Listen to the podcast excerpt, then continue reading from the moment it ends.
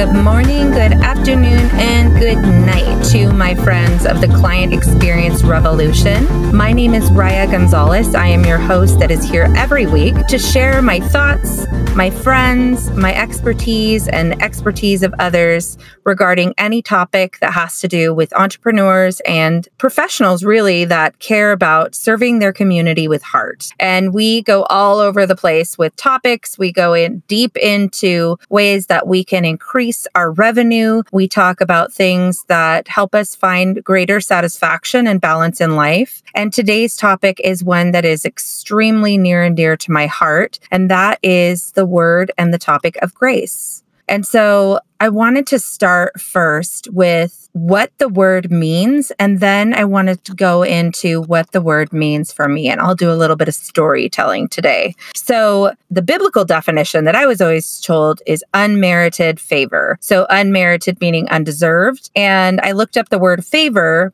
and the word favor in the dictionary says an act of kindness beyond what is due or usual. So, this definition or this old time definition of unmerited favor means that even though you don't deserve it, someone can give you an act of kindness beyond what is due or usual. And this really is an act of generosity. The ways that we think about it normally is someone who's graceful, a walk or a way that they move that just feels so smooth, so debonair. They could be considered graceful. That is not me. I fall all the time. But it's also one of the definitions also had to do with approval. Grace is approval, it is generosity, it is goodwill, I don't know. I was just thinking about this and I was really thinking how this applies to ourselves and how quickly we can pay it forward to other people, but we don't have the ability to pay it here. You know, we don't have the ability to pay it to ourselves. We're so mean on the inside to the way that we interact with ourselves. I wanted to read this poem that I found, and this is a website called Kind Over Matter. And the poem that I found was written by a woman named Laura Heacock, H E A C O C K, if you wanted to find it. The website, again, is kindovermatter.com. And in the beginning, it just has this gorgeous picture of like a sunrise or a sunset. And it says, When you are having having a very human experience, give yourself grace. So here's the poem, and it's not very long, so bear with me, but I just think it had such an overarching applicableness to all of us. So it says this When you're doing hard things, when you're going through change, when you're noticing old patterns creeping back in, when you don't feel like you showed up at your best, when you're lost in the whirling dervish of busy, when your heart feels heavy, when your mood feels flat, when you pick a fight for no reason, when you lose your temper, when you make a mistake, when you are having a very human experience, give yourself grace. The times when you need grace most are the times when you've least likely given it to yourself. The standards you hold yourself to are so high, and when those standards are in your own best interest, you still need grace. You need grace when you're trying to make positive shifts because you won't do it perfectly. None of us do. You need grace when you're being hard on the people around you because there's a need that you need to fill for yourself. You need grace when you're exhausted because you deserve to rest. Grace looks different for everyone, and at its core, it's ease. That feeling when your whole body exhales and things don't feel as tightly wound as they did a moment ago. Grace can look like focusing on one thing each day that you're proud of to combat the voice that tells you you didn't do enough. Grace can look like listening to that quiet whisper of a voice that says, go for a walk, even though you've got an inbox full of email. Grace can look like taking the time to just be instead of trying to overthink every single thing. Grace can look like letting yourself splurge even though you're being financially conscious. Grace can look like a day of indulging in silly movies and bad TV. Whatever grace looks like for you, give it to yourself. And if you're not sure what your grace looks like, get curious. Think about the places in your life where your standards or expectations have gotten too tightly wound. The smallest step can take you towards ease is your grace. I don't know, that just like resonated with me so much. And I wanted to share two things that made me think about this word this week. The first thing is my name. So, for those of you who don't know, my full name is Amariah. That's my legal first name. And I do go by that, but most of my friends and family call me Raya. So, at some point, I just decided that I would treat all people as my friends and family and have them treat me and call me by my chosen name, which is Raya. So, my name, Amariah, means God has promised.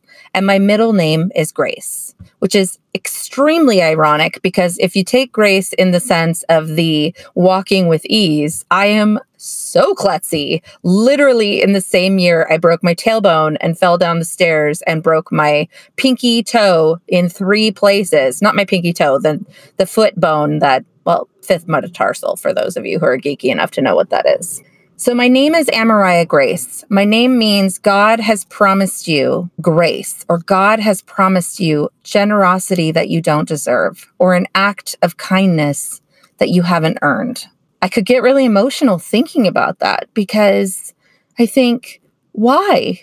Why would I deserve to be loved in the way that I get kindness that I don't deserve?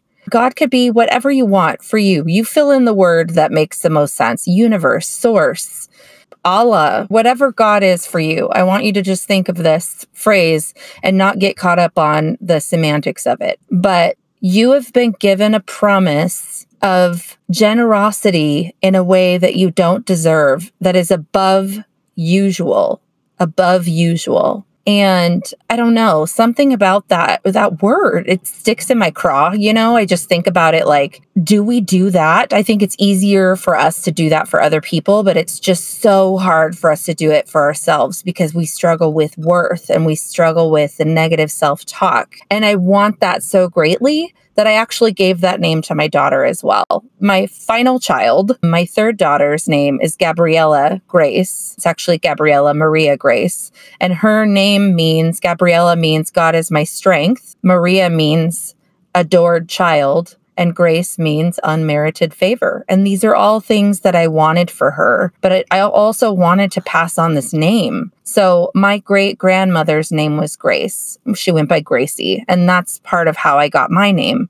And then when my dad, who is, he was adopted, when he uncovered his adoption records, we discovered that his biological mother's legal first name was Grace. And, you know, it's neither here nor there in terms of like whether or not the people who had this name were good people, bad people, or what their stories were. The point is, I have this legacy with this word grace, and it needs to be part of my journey, especially this year where I've declared that the words of this year for me are healing and abundance.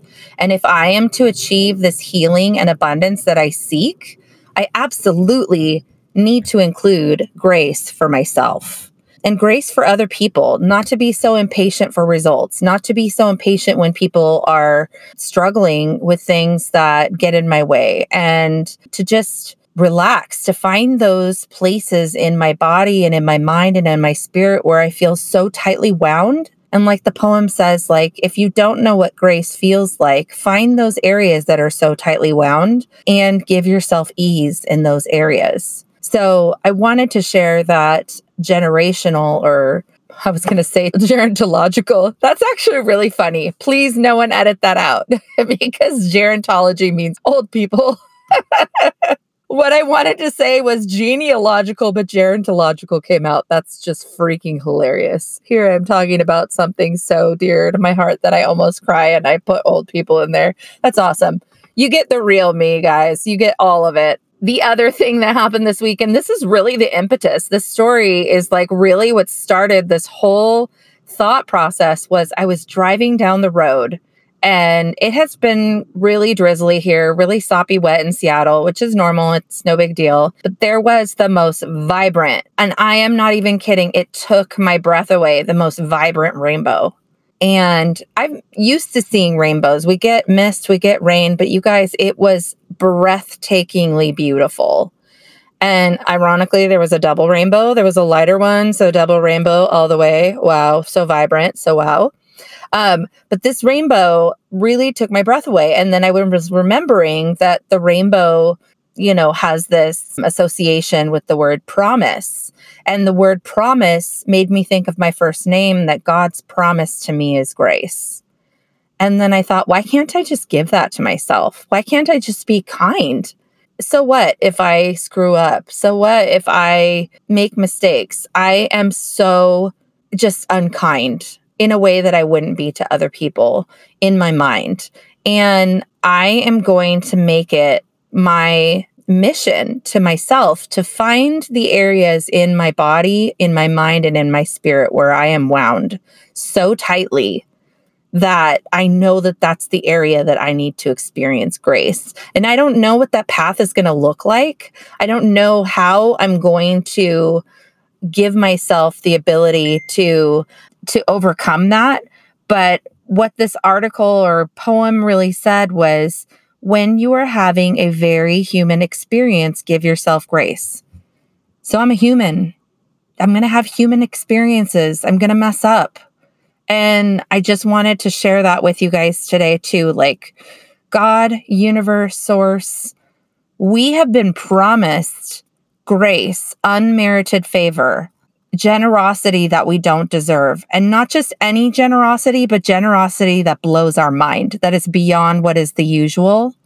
And we need to also extend that to ourselves not to get all like sassy when I'm talking seriously, but in our group this week, I was telling a story about how I call my anxiety, my asshole anxiety, Alan. So if I need to say, shut up, Alan, so be it.